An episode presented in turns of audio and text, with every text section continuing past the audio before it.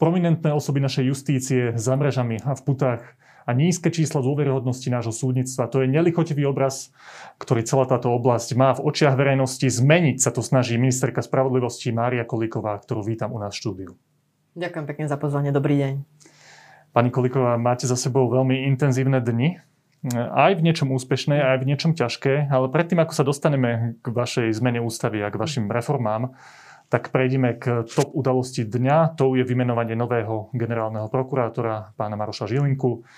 Aj pri jeho vymenovaní sa objavili isté pochybnosti pre jeho priateľstvo s kontroverzným podnikateľom pánom Michalom Gučíkom. Mám pre vás jednoduchú otázku. Je dnes podľa vášho momentálneho úsudku na mieste obávať sa o morálnu integritu pána Žilinku? Ja by som určite nejakým spôsobom nespochybňovala vymenovanie generálneho prokurátora Maroša Žilinku. A tak ako poznáme Maroša Žilinku osobne, tak ja verím tomu, že aj týmto otázkam zo strany verejnosti, aj, aj od novinárov, odbornej verejnosti sa postaví čelom a dúfam a verím, že tie pochybnosti bude schopný vyvrátiť. Áno, on sa už postavil čelom, odpovedal mm-hmm. na novinárske otázky. Novinári sa ho pýtali, že či teda pán Gučík loboval za neho u pána Sulíka, alebo telefonoval pánovi Sulíkovi a vybavoval mu stretnutie. On tvrdil, že keď odmietol akýkoľvek lobbying na verejnom vypočutí, tak neklamal, odmietol akékoľvek klamstvo, pretože tam išlo len o sprostredkovanie kontaktu. To je celé. Táto odpoveď vás uspokojila? Uh,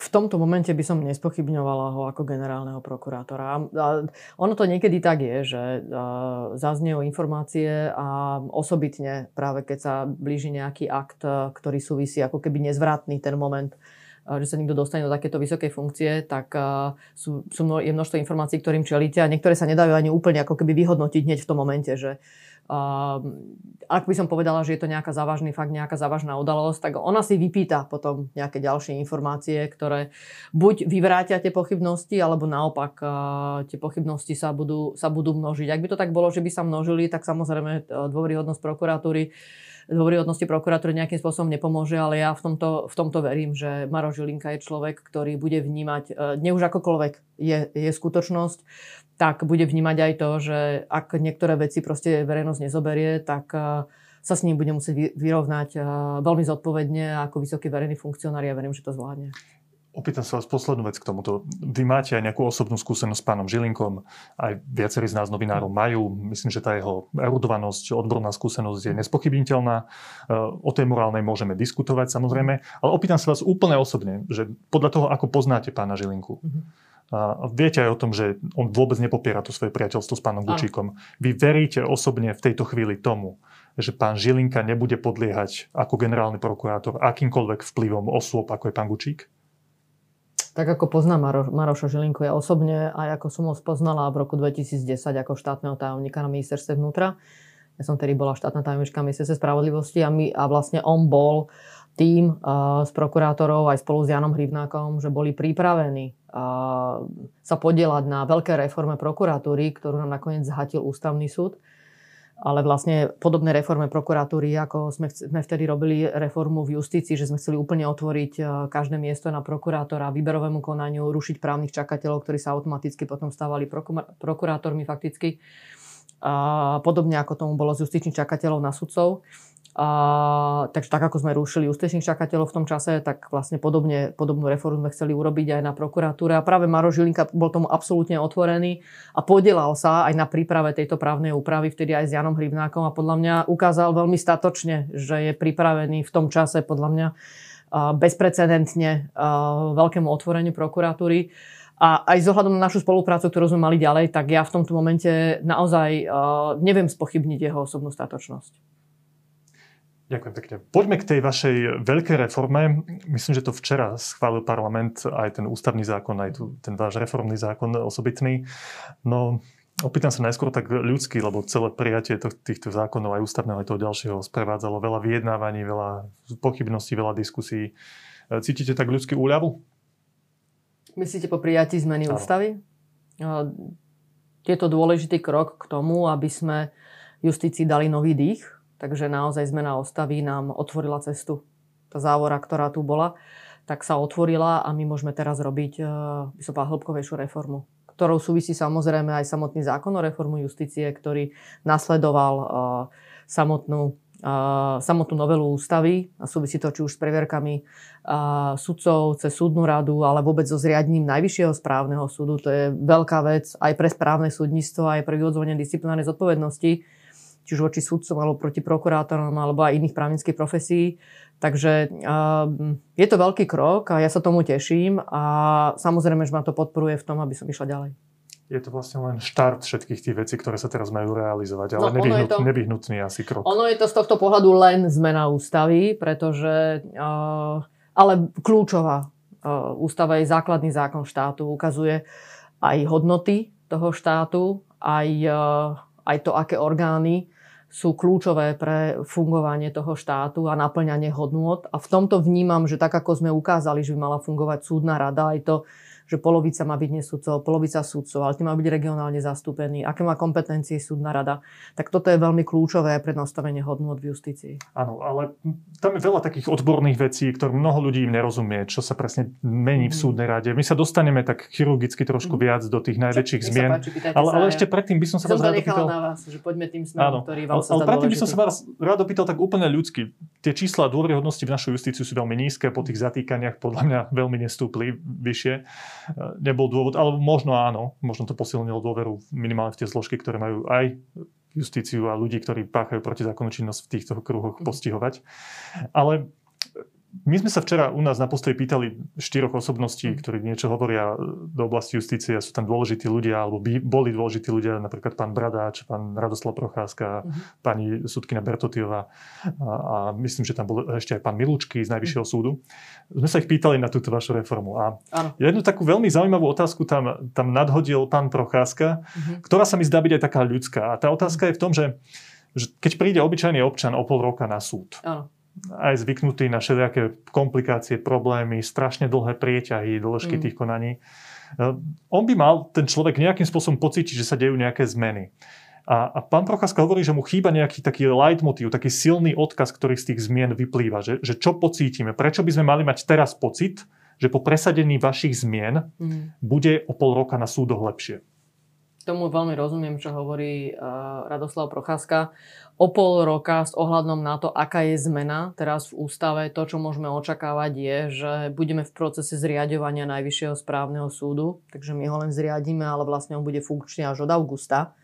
Takže aj tam je nejaký proces, proste to, treba mať sudcov na tom súde, vybrať si predsedu, predsedkyňu Najvyššieho správneho súdu. Takže áno, tá novela ústavy je v tomto na papieri, a je tu veľká robota pred nami, ktorá súvisí aj vôbec s implementáciou toho, čo je v samotnej ústave a ešte v budúcnosti toho, s čím súvisí nová súdna mapa a organizácia súdov. Takže ak sa bavíme o tom, že čo pocíti človek, ak pôjde o pol roka na súd, no tak e, to, čo, je, e, to, čo by mohol pocítiť je, že s ohľadom aj na nové kompetencie súdnej rady, a to, že majetkové priznania majú byť naozaj dôsledne preverené, tak sa môže stať, že zákonný sudca, ktorý by mal v tej veci rozhodovať, už nebude a bude tam iný, pretože tento sa z nejakého dôvodu porúčal, keď to tak môžem povedať.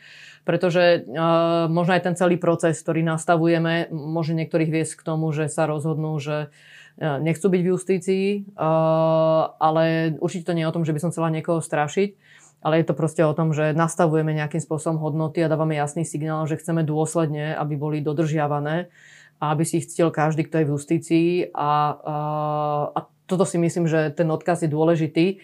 Takže ako to občan pocíti o pol roka, tak v nejakej miere ja si myslím, že to, že to myslíme vážne, aby takéto hodnoty platili, že tá spravodlivosť má tu byť naozaj pre každého, a nie pre toho, kto vie ovplyvňovať výsledok, e, e, výsledok e, v justícii, tak v tomto i možno v nejakej miere to mohol ten občan pocítiť. Ale tú zásadnejšiu zmenu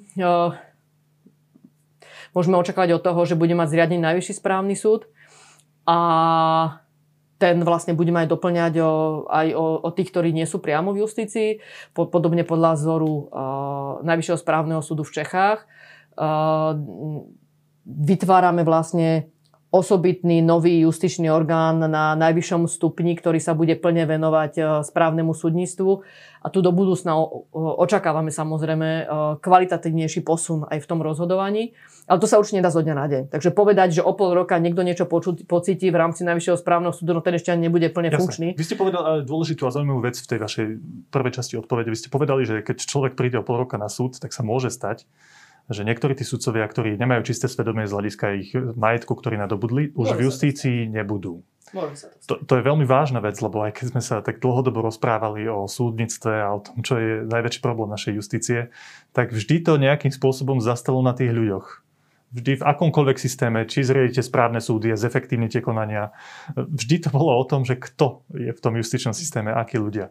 Takže celá táto vaša reforma veľmi významným spôsobom dokáže zlepšiť to personálne obsadenie dôležitých pozícií. To vieme takto povedať? Uh dôležitá pozícia je podľa mňa každého súdcu, ktorý rozhoduje v konaní. To znamená, že ak sa nám podarilo a podarí, že každý súdca a súdkynia v systéme vie, že keď si bude robiť poctivú svoju prácu, tak spoločnosť za to odmení tým, že bude stúpať dôveryhodnosť. A naopak, ak niekto sa chce vybrať cestou, že sa spreneverí tomu poslaniu, tak na ňo prídem a je to len otázka času. Tak samozrejme, tí, ktorí sa spreneverili, tak si myslím, že im dávame jasný odkaz, aby prípadne sami vyvodili tú zodpovednosť, pretože máme vytvorené nástroje, systémy, že na to prídeme je toto ten hlavný leitmotív vašej reformy? Teda tí ľudia, ja ktorí nie, nie, sú takto. Určite dostať leitmotiv... správnych ľudí na správne pozície a prípadne nedovoliť tým ľuďom, ktorí Určite majú... leitmotív našej reformy je, aby uh, spravodlivosť uh, mala svoj obsah a aby sa k nej dostal každý.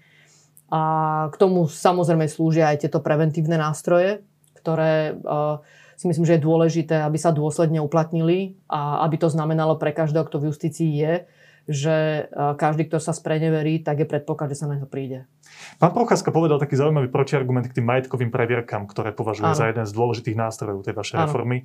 Hovorí, že že si nie je istý. Keďže sme na Slovensku, nie som si istý, či vznik paralelnej spravodajskej služby nepodliehajúcej žiadnej kontrole nedopadne rovnako, ako tu zvykne dopadnúť všetko ostatné. To mm. je práve ako nástroj na úpravu a kultiváciu konkrétnych mocenských pomerov vnútri stavu. Mm. No a moja otázka je, že prečo by tieto majetkové previerky, ktoré majú celkom zaujímavý mechanizmus, nebudeme ho teraz celý rozoberať, mali dopadnúť inak, teda tak, že čistí sudcovia budú kriticky pozerať na majetkové pomery svojich kolegov bez ohľadu na to, či sú to ich blízki alebo vzdialenejší ľudia.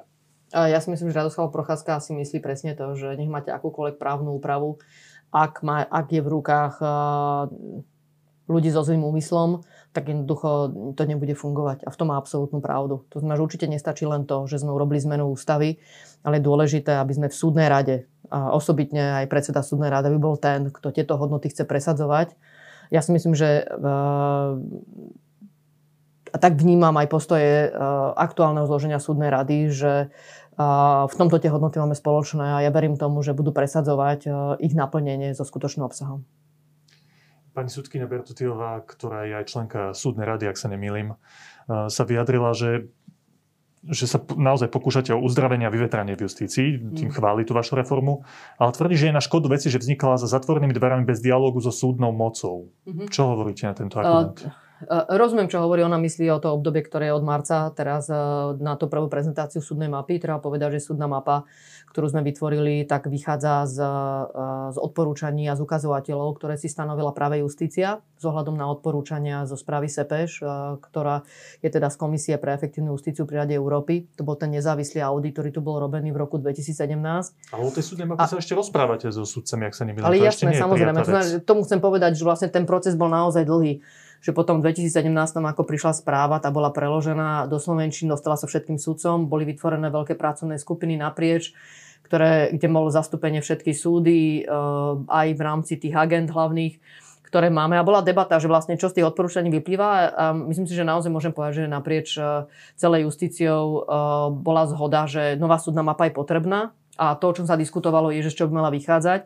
A my e, vlastne v marci sme vychádzali presne z toho, že tu sú jasné ukazovatele, ide o to zabezpečiť špecializáciu na hlavné agendy.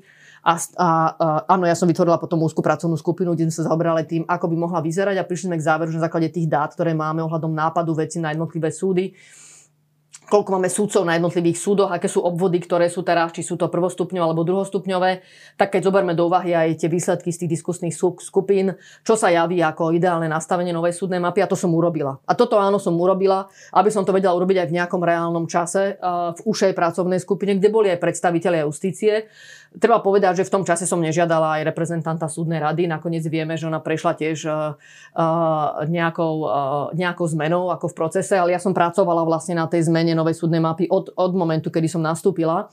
Aj kvôli tomu, že skutočne toho času nie je názvy, že ak ako ministerka spravodlivosti si beriem na zodpovednosť, že uh, chcem súd mapu nielen navrhnúť, ale ju chcem aj zrealizovať a implementovať, tak nemôžem to urobiť spôsobom, že budem viesť nejaký proces, ktorý mi skončí krátko pred uh, uh, skončením funkčného obdobia a potom to nechám novému ministrovi, pretože ani neviem, či by sa v tom zhodol a ani neviem, akým spôsobom by to implementoval. Takže ak mám jednoznačnú, eh, jednoznačné presvedčenie a silný mandát tú zmenu urobiť, a to si myslím, že mám, lebo jednak to bolo aj v samotnom programe za ľudí, že tú zmenu súdnej mapy vnímame ako nástroj pre efektívnu justíciu a to súvisí so zmenou aj na okresoch, aj na krajoch, že tam budú väčšie obvody a zabezpečíme špecializáciu. A rovnako tu máme v programu vyhlásení vlády, takže to bola tiež zhoda naprieč koalíciou. Takže... mali dilemu, že buď budem dlho diskutovať so všetkými možnými ľuďmi, alebo Pozri sa, sa posnažím ja počas som, toho môjho obdobia ja celú tú vec implementovať a presadiť. Tá, tú diskus, akože tam ide o to, že ako ten proces urobiť. Hej. Ja si myslím, že vzhľadom na to, že bol taký široký proces na začiatku a bolo zrejme, čo máte všetko zobrať do úvahy, že na to, aby ten proces konštruktívne išiel ďalej, by bolo dobre prísť nejakým konkrétnym návrhom riešením, ktoré podrobíme veľkej debate. A to sa udialo. A ja som v tej vnútornej debate, kedy sme dávali dokopy tú súdnu mapu, pracovala s analytickými dátami na základe výstupov z analytického centra, ktoré vlastne aj tie dáta, ktoré pracovali so, s tou súdnou mapou alebo k, tým, k tomu výstupu, čo by v ňom malo byť, tak to bolo v súvislosti aj z e, nadväznosti na dáta, ktoré sú potrebné pre takúto súdnu mapu a vyplývali práve z východisk z Komisie pre efektívnu justíciu, z toho SEPEŽu. Takže vychádzali sme z ukazovateľov z debaty u nás, s konzultáciou, čo je potrebné brať do úvahy pre takúto súdnu mapu aj s ohľadom na výstupy a spoluprácu so SEPEŽom. Dali sme konkrétny návrh na stôl a ja som k tomu konkrétnemu návrhu urobila debatu so súdnou radou, so súdcami zo všetkých krajov. Mala som videokonferenciu so súdcami zo všetkých 8 krajov, kde som dala priestor každému súdcovi, aby sa zúčastnil debaty a pýtal sa ma, ako sme k tomu prišli a prečo. A tým základným ukazovateľom som mal tým, tým, tým, tým cieľom bolo, aby či je to okresný súd alebo krajský súd, aby tu bol reálny náhodný výber, to znamená, ak sa bavíme o, okres, ak sa bavíme o okresných súdoch, aby tu bol priestor mať aspoň troch sudcov v rámci hlavných agent, ktorí budú rozhodovať uh, o daných veciach, ktoré im napadajú. A tie hlavné agendy sú um, rodinoprávna agenda, civilná agenda, uh, obchodnoprávna agenda, trestná agenda. Počkaj, pani minister, už idete príliš do Nech sa páči. Podľa mňa, že ľudia už teraz sa stratili Pardon, v tom a ne, nerozumejú, čo sa deje, ale ja to úplne Takže ja hovorím, že tá debata je ešte pred nami, akože nič sa neukončilo, áno. takže akože máme konkrétny Lebo materiál, zákon, ja som pustila. Sa týka a teraz ide, nie je prijatý. Ten, ale čo by, že nie je to, že nie je prijatý. Teraz ide do riadneho legislatívneho tak. procesu, kde, ktorý má mesiace. Hej, keď ho púšťate a nič neskracujete, tak len tá debata, ktorá je vlastne pred ministerstvom spravodlivosti, je najmenej mesiac. A ja a teraz, ešte prebieha. Teraz ho ešte len nem pustiť do, do toho legislatívneho no. procesu, takže tam bude priestor sa k tomu vyjadrovať. Ja tam dám najmenej e, čas, aj samozrejme po sviatkoch, keďže ho budeme púšťať teraz. Takže pri námiešom do polovice januára tam bude priestor sa k tomu vyjadrovať. A, a to bude iba prvý priestor vlastne na pripomienky, potom bude priestor uh, vysporiadania sa s tými pripomienkami, potom to ide na legislatívnu radu vlády, do vlády, do parlamentu, takže ako naozaj máme pred sebou mesiace. Dobre. Tá súdna mapa, neviem, že či bežní ľudia tomu rozumejú. V zásade sústava súdov, ktorú máme na Slovensku. Je to o tom, aké súdy zmení. máme, ktoré o čom rozhodujú. Áno, má, by, má ich byť výrazne menej, ak sa nemýlim. Máme ich 54 na prvom stupni, na druhom ich 30. Áno. Áno. No a jedným z tých cieľov určite je zefektívniť tie súdy, aby tu tie konania prebiehali rýchlejšie ako Áno, samozrejme. Špeciali, väčšia špecializácia tých sudcov, aby tí ľudia, ktorí teraz sudcovia riešia kopu všelijaké rôzne agendy, si riešili jednu svoju a boli v tom naozaj dobrí. Aby mali jednu hlavnú agendu, áno, tak ako som povedal, tie, ktoré som vymenovala. logiku, ale áno. je tam ešte jeden dôležitý aspekt toho celého, ktorý spomína aj pani sudkynia Bertutiová, že tá úloha je znížiť či popretrhať korupčné väzby v justícii. No ono je to bonus, ja by som povedala v tej súdnej mape, takže samozrejme tým, že zväčšujeme tie obvody. Ako to súvisí? Tým, že tí ľudia nie, sa toto nie je cieľom. Rôzne... Takto, ako vôbec nie je cieľom novej súdnej mapy. Uh, teraz pretrhať korupčné väzby, to ani nebolo cieľom, ale faktom je, že sa to udeje, pretože ako náhle vám spadne viac sudcov uh, do jedného obvodu, ako bolo predtým, Netýka sa, sa to síce úplne každého obvodu, ale uh, tým, že uh, vstupujeme aj do odvolacej sústavy, tak vlastne sa to týka, dá sa povedať, každej rozhodovanej veci, že jednoducho tam spadne viac sudcov potenciálne, ktorí vám budú o tej veci rozhodovať.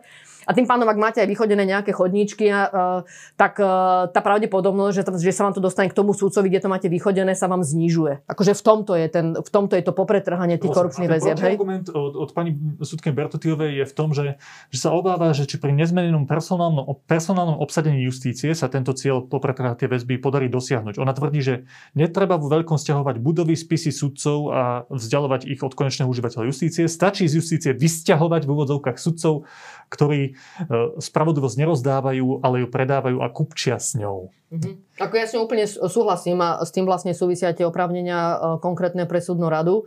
Um, rozumiem, čo hovorí. Ja hovorím súčasne a súčasne súdna mapa je tu naozaj jej cieľom je, aby uh, sme mali rýchle a kvalitné rozsudky vo veciach a k tomu súvisí s tým súvisí špecializácia. Ale to, aby sme to dosiahli, je zväčšovanie tých obvodov, čo sa to týka okresu alebo čo sa to týka kraja.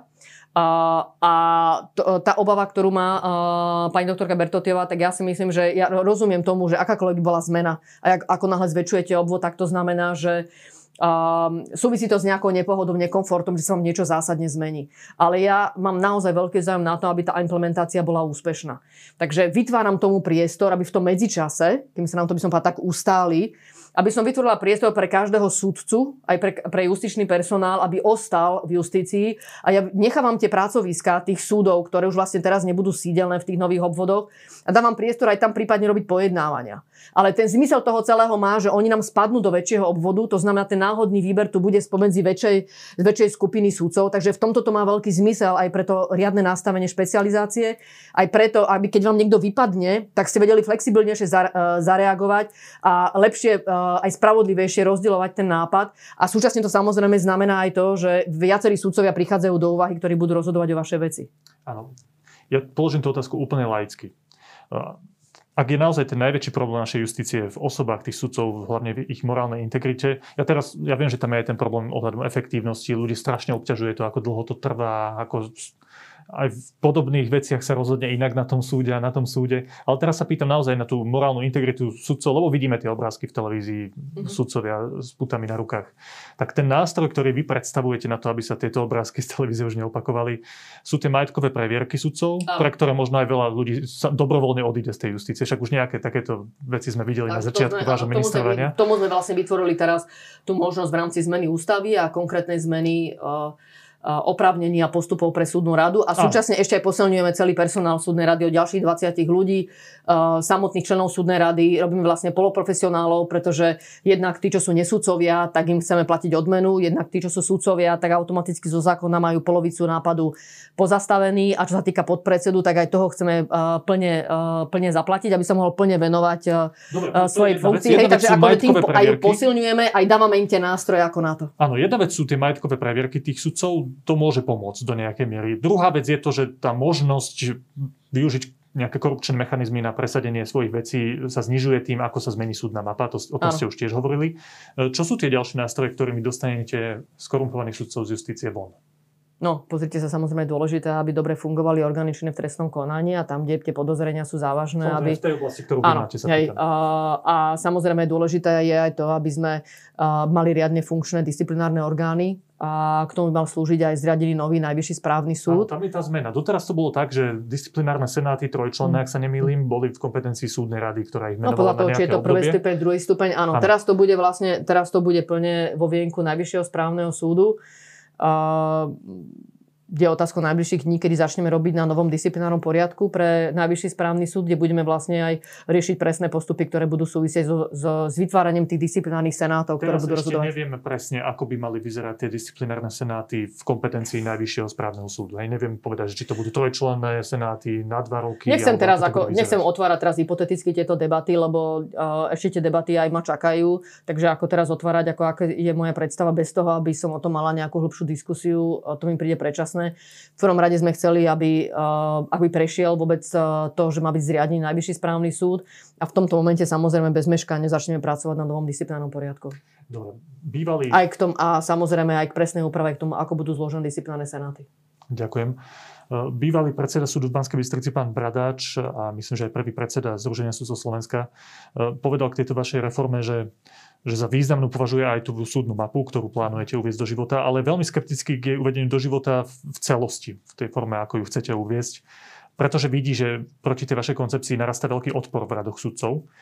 A chcem sa vás teda opýtať, že to, to je veľmi náročná úloha, keď chcete priniesť zásadu zmenu po dlhých rokoch, presvedčiť tých ľudí, ktorí nie sú skorumpovaní, ktorí nechcú zle, ale je to zmena. Mm-hmm. Zmena vždy bolí. Mm-hmm. Ako chcete presvedčiť tých sudcov, aby sa nebúrili proti zmene súdnej mapy? No, pretože im ponúkam podľa mňa priestor v rámci implementácie, že by ich to malo boleť čo najmenej. To znamená, že nejdem na to podľa mňa hrubou silou, ale to, čo navrhujem je, že na tých súdoch, ktoré už nemajú byť sídelné, budú pracoviska a budú tam dovtedy, kým to bude potrebné pre riadny chod justície a fakticky dovtedy, kým to bude potrebné aj preto, aby sme kvalitných súdcov e, udržali v justícii. A kým nebudú aj vytvorené riadne materiálne podmienky, prípadne v tom sídelnom v tom sídelnom meste, ale s tým, že samozrejme, že ja chcem, aby e, so súhlasom súdcov sa implementovala súdna mapa. Nechcem nikoho e, nedobrovoľne presúvať. Tak viete, nikdy nevyhoviete všetkým.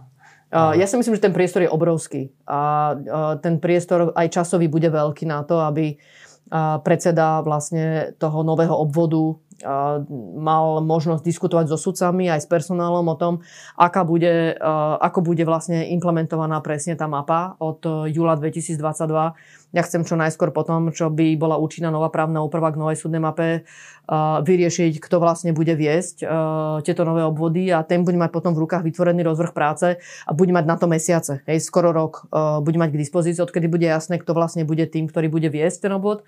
Takže ten priestor je podľa mňa naozaj časový dosť veľký na to, aby na každý súd sa presne vedel, ako bude vyzerať ten rozvrh práce od júla 2022 a ak by niekto chcel urobiť nejaké osobné rozhodnutie, budeme na to veľký časo, časový uh, priestor to urobiť, ale súčasne potom tam bude veľký priestor aj na to, aby každý, kto chce, tak v justícii ostal. Myslím, že toto veľmi pocítia aj bežní ľudia, keď sa zmení tá súdna mapa. Že dejisko tých ich sporov, tých procesov bude na inom mieste v niektorých prípadoch ako teraz. Ja vám to poviem takto. Do roku 97 uh, vlastne vo veľkej miere je tá súdna mapa totožná, ako ja navrhujem. Takže ak uh, do roku 97 uh, ľudia nemali problém s dostupnosťou na súdy, a ja si nepamätám, že by tu bola nejaká panika po 89., že máme ďaleko súdy, nevieme na ne prísť. Hej. To nič také nebolo. To, čo urobil Mečiar je, že atomizovali jednak verejnú správu a k tomu atomizoval aj súdy, to znamená, nastolil úplne opačný trend, ako je v ostatných krajinách. Keď sa pozrieme v tých krajinách, kde tá justícia skôr funguje, že súdy sa zväčšovali, zväčšovali sa obvody, vytváral sa priestor na špecializáciu, on išiel úplne opačným smerom a rozdroboval tie súdy. To znamená, ja teraz naozaj, podľa mňa to nie je žiadna revolúcia, to, čo navrhujem. Ja len navrhujem to, čo bol proste pochybný experiment a zasiahol nám podľa mňa veľmi justíciu, čo sa týka uh, toho rozdrobenia a nevytvorenia priestoru uh, na, na kvalitné um, tvorbu judikatúry, pretože sa rozdrobovali tí sudcovia, robia, ako hovorím, na viaceré agendy Čím ja nechcem spochybňovať kvality súdcov, ktorí proste sú schopní prepnúť z jednej agendy na druhú, ale je určite zrejme, že keď, keď niekto pracuje proste s jedným procesom a nemusí prepínať z jedného na druhý, až sa týka toho hlavného základu práva, že môže ísť viac do tých nuánz a môže rýchlejšie reagovať proste na spory, ktoré prichádzajú. Tam ešte jedna dôležitá otázka. Tam, keď sa tu bude meniť tá súdna mapa, tam sa budú meniť aj predsedovia tých jednotlivých súdov? Ja ponúkam To materiál, asi bude nevyhnutné. Takto, ja ponúkam materiál do do toho pripomienkového konania s viacerými alternatívami, aj s tou alternatívou, že všetky obvody, vzhľadom na to, že proste jedná sa o novú súdnu mapu, všade budú spoštené nové výberové konania. Čo vidím, že má veľký zmysel samozrejme v tom, že ak chcete byť úspešní v tej implementácii, potrebujete mať na čele tých súdov ľudí, ktorí sú stotožnení s novou súdnou mapou. Tak, na to, sa Hej, to je jedna vec. A, ale dávam tam aj ďalšiu variantu, ktorá je, že bude sa to týkať iba tých obvodov, ktoré budú dotknuté zásadne tou zmenou. A tretí variant je, že tam v zásade ostávajú predsedovia súdov, ktorí sú v tom sídle a potom je tam variant, ako vlastne pomôcť tej implementácii, ak by sme išli touto cestou. Takže ja to ponúkam v týchto variantoch, ja som, moje srdce je otvorené. Ako ja naozaj nemám, ja, ja, ja nemám žiadnu potrebu tu teraz presadzovať uh, nejakých sudcov, že by mi boli jedni viac alebo menej sympatickí ako predsedov súdov. Ja len chcem, aby tá implementácia samozrejme bola úspešná.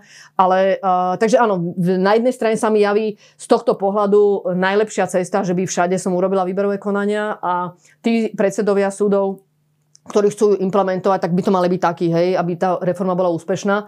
Na druhej strane je mi jasné, že od začiatku, že tomu čelím, kedy som len načetla, že idem robiť súdnu mapu, že určite cieľom je len povymieňať vlastne na čele tých súdov ľudí a dostať tam uh, tých ľudí, ktorí sú mi nejakým spôsobom asi politicky počkej, naklonení, počkej, alebo neviem ako to vnímať. Teraz naozaj musím zastaviť. Nech sa páči. Pani ministerka, Lebo ja, ja viem, že vás, na vás niekto môže útočiť, že Kolíkova tam chce dosadiť svojich ľudí na mieste tých predsedov súdu, ale na druhej strane ja som sa touto tému zaoberal dosť dlho a mm. rozprával som sa aj s ľuďmi, ktorí to mysleli úprimne zo slovenskou justíciu a stále myslia.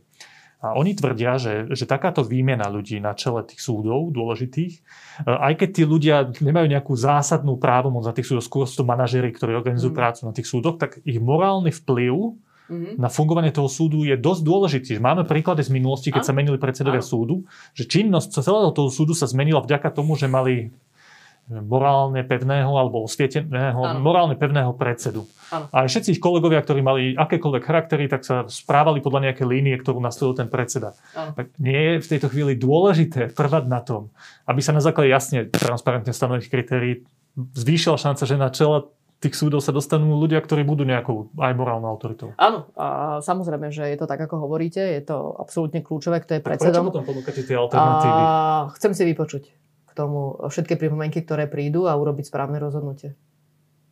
Dobre, poďme ďalej. Ústavný súd. To je taká zaujímavá kapitolka v celej tej, celej tej vašej reforme. Mali ste tam taký argumentačný spor s predsedom Ústavného súdu, pánom Fiačanom, Áno. ktorá sa týkala zákazu, aby Ústavný súd mal možnosť posudzovať ústavnosť ústavných zákonov. Ten problém vznikol preto, lebo v nedávnej minulosti Ústavný súd takúto vec urobil. Bola to bezprecedentná vec, ktorá, ak sa nemýlim, sa predtým nestala. Že povedal, že tento ústavný zákon, ktorý schválil parlament, je protiústavný. Mm. No a vy ste to v zásade v tom vašom zákone vyčistili. Vy ste jednoznačne povedali, že toto ústavný súd nesmie riešiť. Mm-hmm. Pán Fiačan mal taký zaujímavý protiargument, ktorý si viem za istých okolností predstaviť, že, že má svoju logiku. On hovorí, že ústavný súd samozrejme nechce posudzovať ústavnosť ústavne, ústavných zákonov, ktoré schválí parlament, ale môže to byť taká poistka, že keby sa neviem, o 20 rokov, o 10 rokov, 5 rokov na Slovensku stane, že máme pri moci nejakých extrémistov alebo ľudí, ktorí podkopávajú demokraciu ne, nejakým skrytým spôsobom, príjmu ústavný zákon, ktorý pod plášťom tej ústavnosti vlastne podkopáva celé to štátne zriadenie, tak tu môže byť ešte tá brzda vo forme ústavného súdu, ktorý vtedy zatiahne tú ručnú brzdu a povie, že, že akože sorry, že že tento zákon, aj keď je ústavný, schválený ústavnou väčšinou v parlamente, podkopáva úplne základy tohto štátu a môže to zabrzdiť. Mm. Ja viem, že to je samozrejme, že to má dve strany, môže to byť aj naopak, že parlament príjme niečo, príjme niečo dobré a ústavný súd zastaví tú dobrú vec. Prečo ste sa teda rozhodli, že vy to takto vyjasníte a tú možnú ručnú brzdu ústavnému súdu vezmete z rúk? Um, ja si myslím, že je legitimné, že ústavodárca povie, že on je naozaj tým posledným, ktorý posudzuje, čo má byť a čo nemá byť aj súčasťou ústavy. Tá debata je tu samozrejme o tom, že či ten priestor na takéto potenciálne posudzovanie pre ústavný súd, či by sme tu mali rozdeľovať ústavné zákony, ktoré jednak sú tie, ktoré vám menia ústavu a tie dať naozaj bokom a nechať ich plne napríklad ústavodarcovi. A tie ostatné, ktoré ako keby naplňajú, že tým dať priestor, že tie by boli tie, ktoré by potenciálne posudzoval ústavný súd. Ja som tejto debate otvorená, ale to je naozaj veľmi veľká debata ktorá by mala začať a mm, predpokladám, že vlastne aj takáto zmena ústave tú debatu ešte viac uh, otvorí a, a naozaj odborne bude prechádzať veľká diskusia.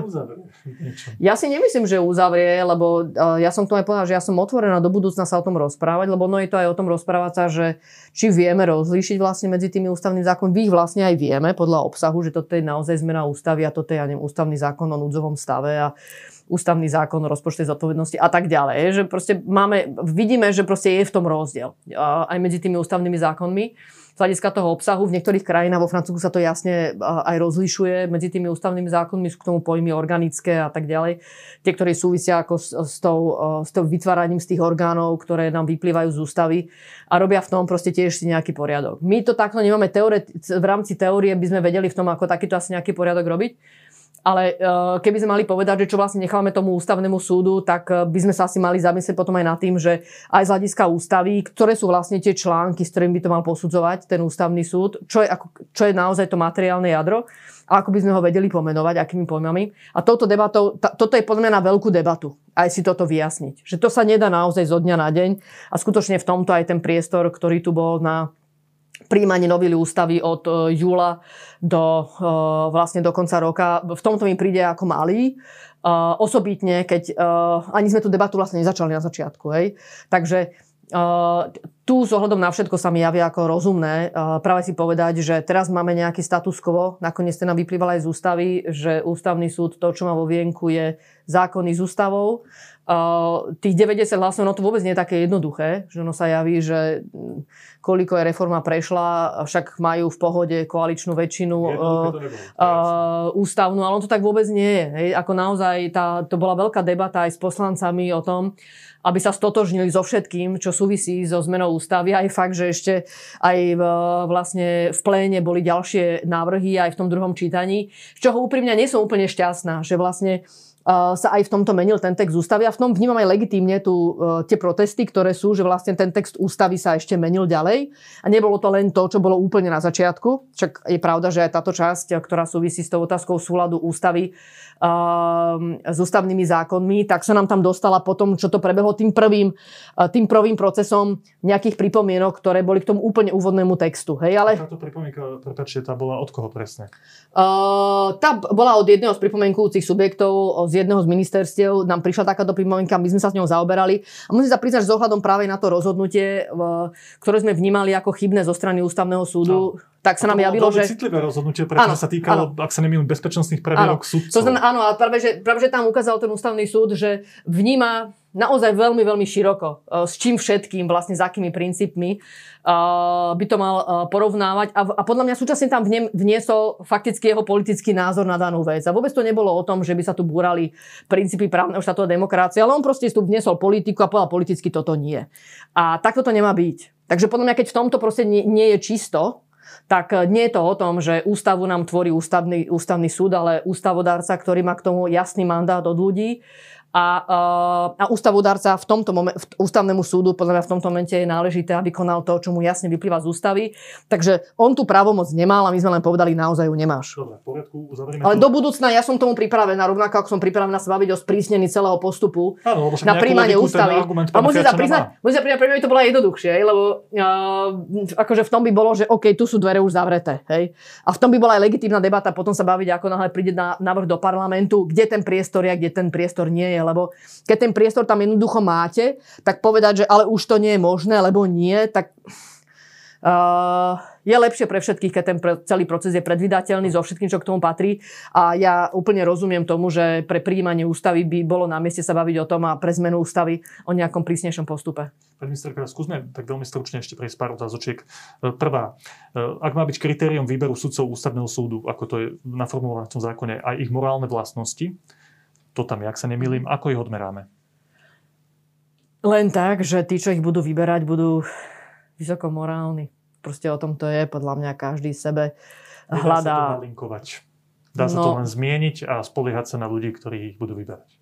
No ako by ste to vypovedali, že kto je morálny? Dá sa to povedať viac? Akože podľa mňa to, že sme tam vložili vlastne toto kritérium je, že sme povedali, že Určite pri výbere sa má prihľadať na to, eh, čo je to za človeka. Nestačí, že zo životopisu mu vyplýva, že vie, o čom je rozhodovanie ústavného súdu a dá to z, odbornej, z odborného hľadiska, ale je veľmi dôležité, čo ten človek má za sebou ako človek. A, takže a, a či morálne obsah... je skôr taký apel na tých ľudí, ktorí budú zaangažovaní v tom výbere. Je to veľký ľudí. apel, ale súčasne je priestor na to, aby si niekoho odmietli. A podľa mňa je to priestor na odmietnutie uh, už uh, aj jasný k tomu postoj zo strany ústavnoprávneho výboru, aj celého parlamentu a neskôr aj pani prezidentky.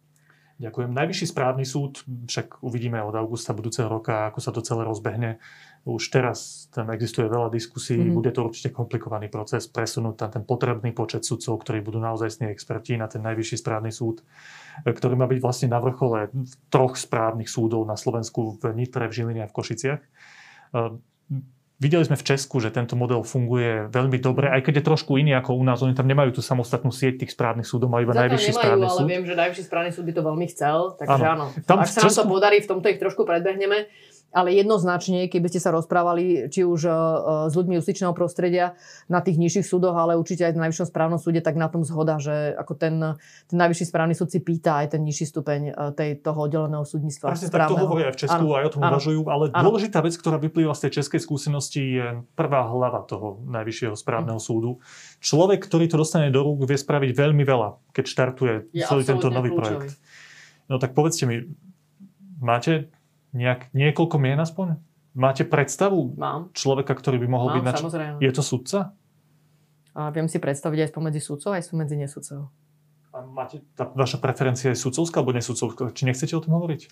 Viete čo, ja v tomto vôbec nemám, že musí to, akože keby to bol uh, človek spomedzi uh, súčasných súdcov, alebo vôbec ten, ktorý mal v minulosti uh, súdcovskú prax a momentálne uh, nemusí byť priamo vo výkone, lebo aj môže byť aj taká situácia, nakoniec pán Baxa nevy, nešiel rovno ako sudca.